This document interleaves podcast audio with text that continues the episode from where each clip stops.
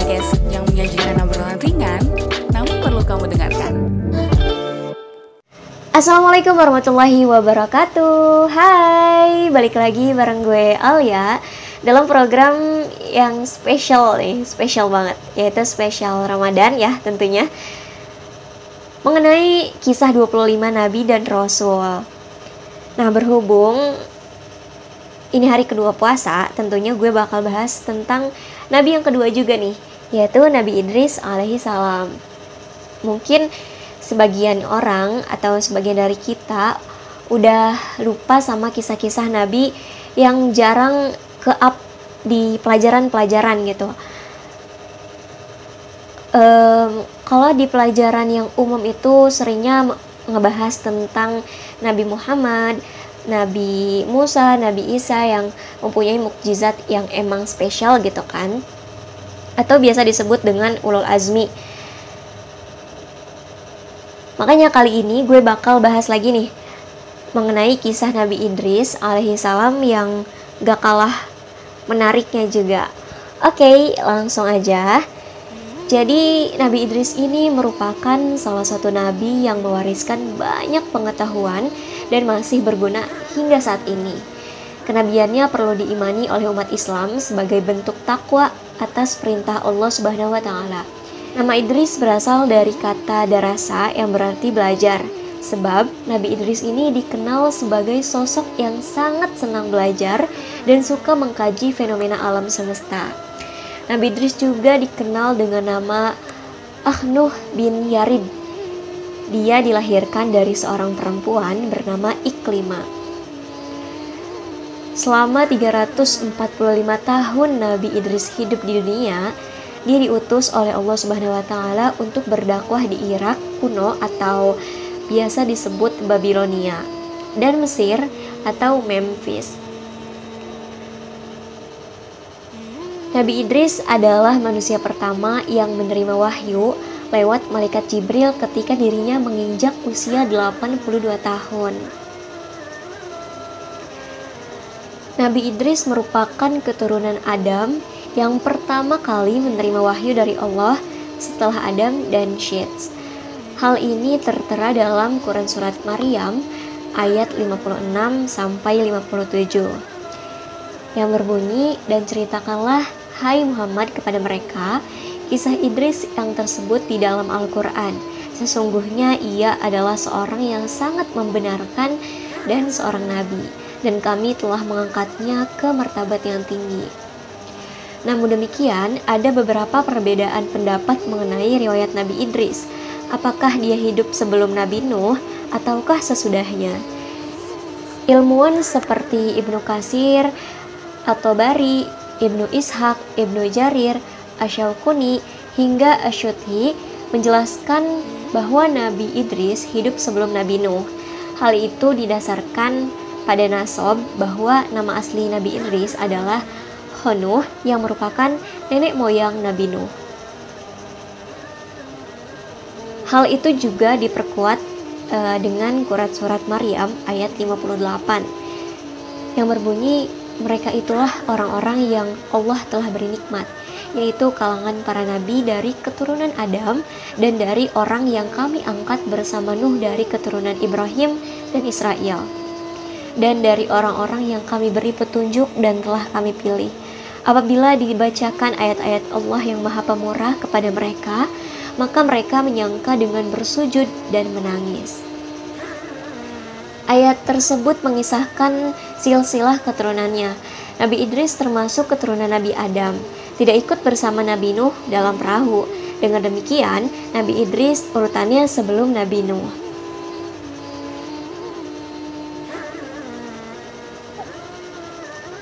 Selanjutnya adalah Nabi Idris, uh, kisah Nabi Idris berdakwah di Babilonia hingga Mesir. Pada mulanya Nabi Idris diutus oleh Allah Subhanahu wa taala untuk menyebarkan agama di Babilonia, Irak atau yang biasa disebut Irak kuno. Nabi Idris sendiri merupakan sosok yang rajin beribadah dan beramal solih seperti halnya yang diceritakan dalam buku Nabi Idris. Namun akhirnya dia berhijrah ke Mesir lantaran penduduk Babilonia tidak bisa menerima apa yang diajarkan Nabi Idris. Dalam kehidupan sehari-hari, Nabi Idris dikenal sebagai orang yang gemar bertasbih kepada Allah. Dia juga selalu melakukan perbuatan baik seperti belajar, menulis, dan menjahit. Keterampilan keterampilan keterampilan itu perlahan-lahan diajarkan kepada kaumnya. Nah, e, di samping itu Nabi Idris e, di, bergelar sebagai singa Allah. Kenapa sih bisa diberi gelar singa Allah? Karena selain baik budinya, Nabi Idris juga dikenal sebagai pribadi yang tidak pernah merasa takut ketika berhadapan dengan umatnya yang kafir. Oleh karena itu, dia digelari singa Allah. Nabi Idris juga dikenal sebagai sosok pemaaf dan tidak pernah sombong. Bahkan, Allah Subhanahu wa taala memberinya gelar Asadul Usud karena tidak pernah berputus asa ketika Allah memerintahkannya untuk menyebarkan agama.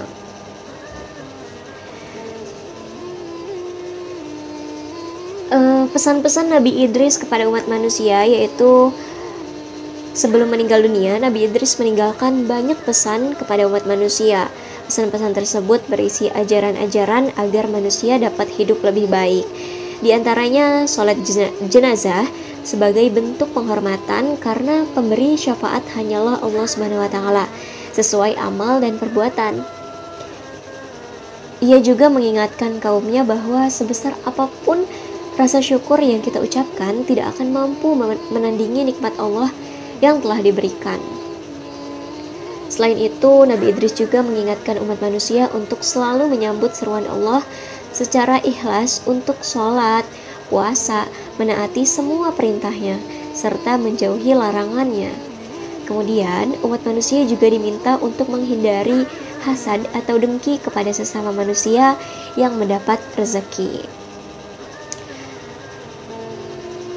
Nah, selanjutnya Nabi Idris juga dikenal sebagai seorang yang cerdas dan berpengetahuan luas. Nabi Idris merupakan manusia pertama yang bisa membaca dan menulis loh. Wah, subhanallah banget ya. Masya Allah. Hal ini dijelaskan dalam Quran Surat Al-Alaq ayat 4-5. Surat tersebut mengisahkan Nabi Idris adalah manusia pertama yang mengajarkan cara menulis dan membaca kepada umat manusia. Nah, selain itu, Nabi Idris menjadi manusia pertama yang bisa membuat pakaian. Sebelum Nabi Idris terlahir di dunia, manusia sebelumnya terbiasa membuat dan memakai kulit binatang sebagai pakaian. Nabi Idris diberikan Allah mukjizat berupa orang pertama yang bisa menjahit kulit binatang menjadi baju layak pakai. Saat ada waktu luang, Nabi Nabi Idris menjahit pakaian lalu diberi kepada kaum fakir miskin. Nabi Idris juga menjadi manusia pertama yang bisa menulis. Nabi Idris ini dikenal sebagai manusia pertama yang bisa menulis menggunakan pena. Bahkan para ilmuwan pernah menemukan beberapa potongan naskah kuno yang diklaim berkaitan dengan Nabi Idris. Naskah itu bernama Kitab Henoh. Salah satu kisah dalam kitab itu adalah tentang peradaban tertua di bumi Lemuria, Atlantis yang hilang di telan bumi. Selain itu, prediksi tentang hampir uh, banjir besar yang akan terjadi di muka bumi, para ilmuwan itu menduga kitab Henoh tersebut ditulis oleh Nabi Idris. Dan gak kalah Masya Allahnya ini Kisah Nabi Idris ini pernah merasakan mati dan hidup lagi Istilah sekarang itu mati suri ya kayaknya. Tapi beda ya beda beda konteks sama sama Nabi. Kisahnya gini pada suatu malam Nabi Idris kedatangan tamu seorang pria. Dia membawa sangat banyak buah-buahan. Nabi Idris tidak sadar pria tersebut adalah malaikat Israel yang menyamar. Nabi Idris menawarkan makanan itu kepada Israel namun ditolak pada akhirnya mereka berbincang-bincang dan berjalan-jalan melihat pemandangan sekitar. Setelah empat hari bersama dan sudah cukup akrab, Nabi Idris mulai curiga dengan sang tamu, sebab tamu itu tidak menyentuh jamuannya sama sekali.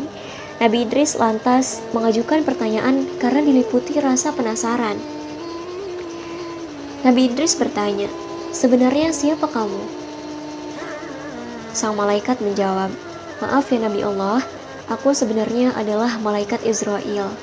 Tentu saja Nabi Idris terkejut mendengarnya, sebab malaikat Israel bertugas mencabut nyawa manusia.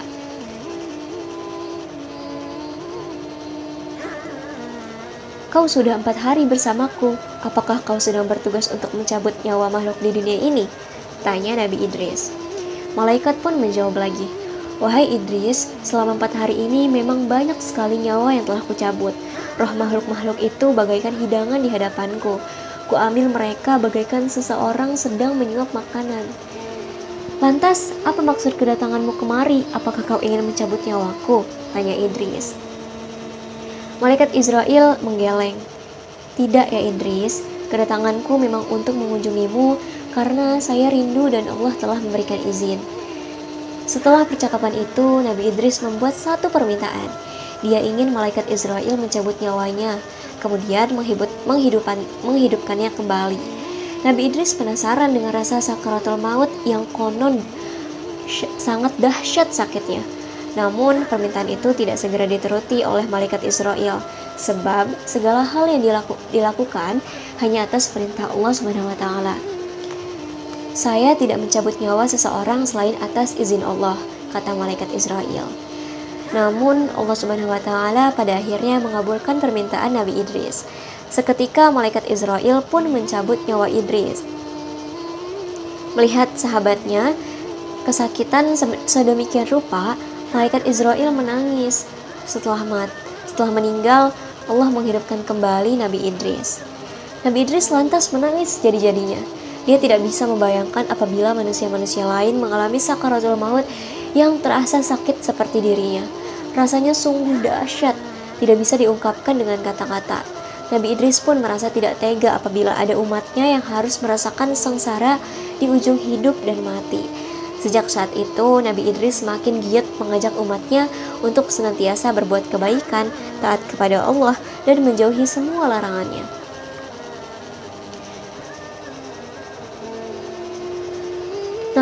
Selanjutnya adalah kisah perjalanan Nabi Idris melihat surga dan neraka. Suatu ketika, Nabi Idris dan malaikat Israel tengah beribadah bersama. Lagi-lagi, Nabi Idris mengajukan sebuah permintaan unik. Apakah kau bisa membawaku melihat indahnya surga dan dahsyatnya api neraka, wahai malaikat Israel? Tanya Nabi Idris. Malaikat Israel pun menjawab, Wahai Nabi Allah, lagi-lagi permintaan darimu sungguh aneh. Mengapa kau meminta hal itu? Bahkan para malaikat pun takut melihat neraka, tetapi kau malah memintanya. Nabi Idris menjawab lagi, Jujur saja, aku takut sekali dengan azab Allah itu. Semoga iman dan, tak dan takwaku kian bertambah setelah melihat neraka. Nabi Idris pingsan setelah melihat dahsyatnya api neraka. Malaikat Israel lantas meminta izin kepada Allah untuk membawa Nabi Idris ke neraka. Permintaan itu pun dikabulkan oleh Allah. Mereka lalu pergi untuk melihat neraka. Saat hampir dekat lokasi, Nabi Idris langsung pingsan sebab dia melihat malaikat penjaga neraka yang sangat menakutkan. Ia menyeret dan menyiksa manusia-manusia yang mendurhakai Allah semasa hidup di dunia. Rupa-rupanya Nabi Idris tidak sanggup menyaksikan berbagai siksaan yang sungguh mengerikan itu. Seumur hidupnya, tidak ada pemandangan yang lebih mengerikan dibandingkan dengan dahsyatnya api neraka. Api berkobar-kobar, bunyi yang bergemuruh menakutkan dan hal-hal yang mengerikan lainnya. Dia tidak bisa membayangkan apabila hal itu menimpa umatnya kelak. Dia pun ingin semakin giat berdakwah agar tidak ada umatnya yang tersesat dari jalan Allah dan berakhir termakan api neraka. Nabi Idris pun lantas meninggalkan neraka dengan tubuh lemas dan penuh rasa takut. Bayangan api neraka dan segala siksaan di, dal di dalamnya masih menghantui dirinya. Namun, di samping ketakutannya melihat neraka, Nabi Idris takjub dengan pesona surga. Setelah malaikat Israel mengantarkan Nabi Idris ke neraka, Malaikat Israel mengantarkan Nabi Idris ke surga. Di sana Nabi Idris juga nyaris pingsan. Namun dia pingsan bukan karena takut atau melihat hal yang menakutkan, Sebaliknya, dia sangat takjub dan terpesona dengan segala keindahan yang tampak di depan matanya. Nabi Idris melihat sungai-sungai yang airnya begitu bening seperti kaca. Sementara itu, di pinggir sungai terdapat pohon-pohon yang bagian batangnya terbuat dari perak dan emas. Dia juga melihat istana-istana untuk para penghuni surga. Sepanjang mata memandang, ada pohon yang menghasilkan buah-buahan yang begitu segar, ranum dan harum. Setelah puas berkeliling, malaikat Israel mengajak Nabi Idris pulang ke bumi. Namun, Nabi Idris enggan pulang. Dia terlena dan ingin tetap berada di surga. Malaikat Israel lantas memperingatkannya, "Kamu boleh tinggal di sini setelah kiamat nanti. Setelah semua amal ibadah dihisab oleh Allah, barulah kamu bisa menghuni surga bersama para nabi dan orang beriman lainnya." Dan yang terakhir adalah kisah kematian dari Nabi Idris. Sebenarnya ada banyak pendapat terkait akhir hayat dari Nabi Idris. Dalam tafsir Ibnu Kasir dituliskan pendapat Ibnu Jarir tentang Kaab yang menceritakan proses kematian Nabi Idris. Kaab berkata, Allah Subhanahu wa taala telah mewahyukan kepada Idris dan yaitu akan mengangkat amal bagi Idris setiap harinya sebanding dengan semua amal anak-anak Adam Kemudian datanglah seorang malaikat kepadanya. Idris lantas meminta agar ajalnya ditangguhkan. Mendengar itu, Idris menginginkan, menginginkan amalnya terus bertambah. Kemudian datang seorang malaikat yang terdekat dengannya. Idris berkata kepada malaikat itu, Sesungguhnya Allah telah mewahyukan sesuatu kepadaku, maka bicaralah kamu kepada malaikat maut agar sudah agar sudilah dia menangguhkan ajalku supaya amalku makin bertambah. Malaikat itu akhirnya membawa Nabi Idris di antara kedua sayapnya, kemudian naik ke langit. Sampainya di langit keempat, malaikat Israel berjumpa dengannya. Malaikat yang membawa Nabi Idris mengemukakan pesan dari Nabi Idris. Malaikat Israel bertanya, "Sekarang Nabi Idris di mana?" Dijawablah oleh malaikat itu, "Dia ada di pundakku." Terjawab sudah rasa heran malaikat Israel. Sebab mulanya dia ditugaskan mencabut nyawa Nabi Idris di langit keempat, padahal yang ditahu Nabi Idris ada di bumi. Ternyata Nabi Idris telah dibawa lebih dulu oleh malaikat lainnya. Pada akhirnya Nabi Idris dicabut nyawanya di langit keempat. Berdasarkan tafsir Ibnu Kasir, cerita tersebut adalah salah satu bagian dari Ka'bul Ahbar yang dikutipnya dari kisah-kisah uh, Israel Israiliyat. Namun dalam cerita tersebut sebagian terkandung hal yang tidak bisa diterima. Ibnu Kasir pun menyebutkan bahwa hanya Allah lah yang mengetahui segala kebenarannya. Nah, itu tadi kisah dari Nabi Idris alaihi salam. Mungkin sebenarnya masih banyak banget kisah yang belum kita ketahui. Mungkin ini cuma seperempat, bahkan kurang ya. Tapi segini aja udah masya Allah gitu, udah banyak banget kisah kisah-kisah yang spesial dari Nabi Idris sendiri. Banyak banget hal yang perlu kita teladanin dan kita renungkan gitu.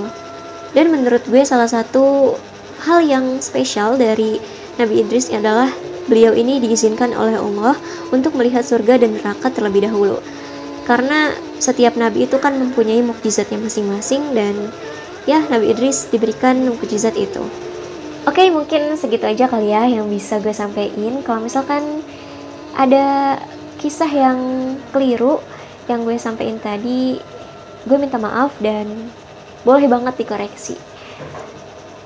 Oke, gue Alia, pamit undur diri. See you on the next program. Wassalamualaikum warahmatullahi wabarakatuh.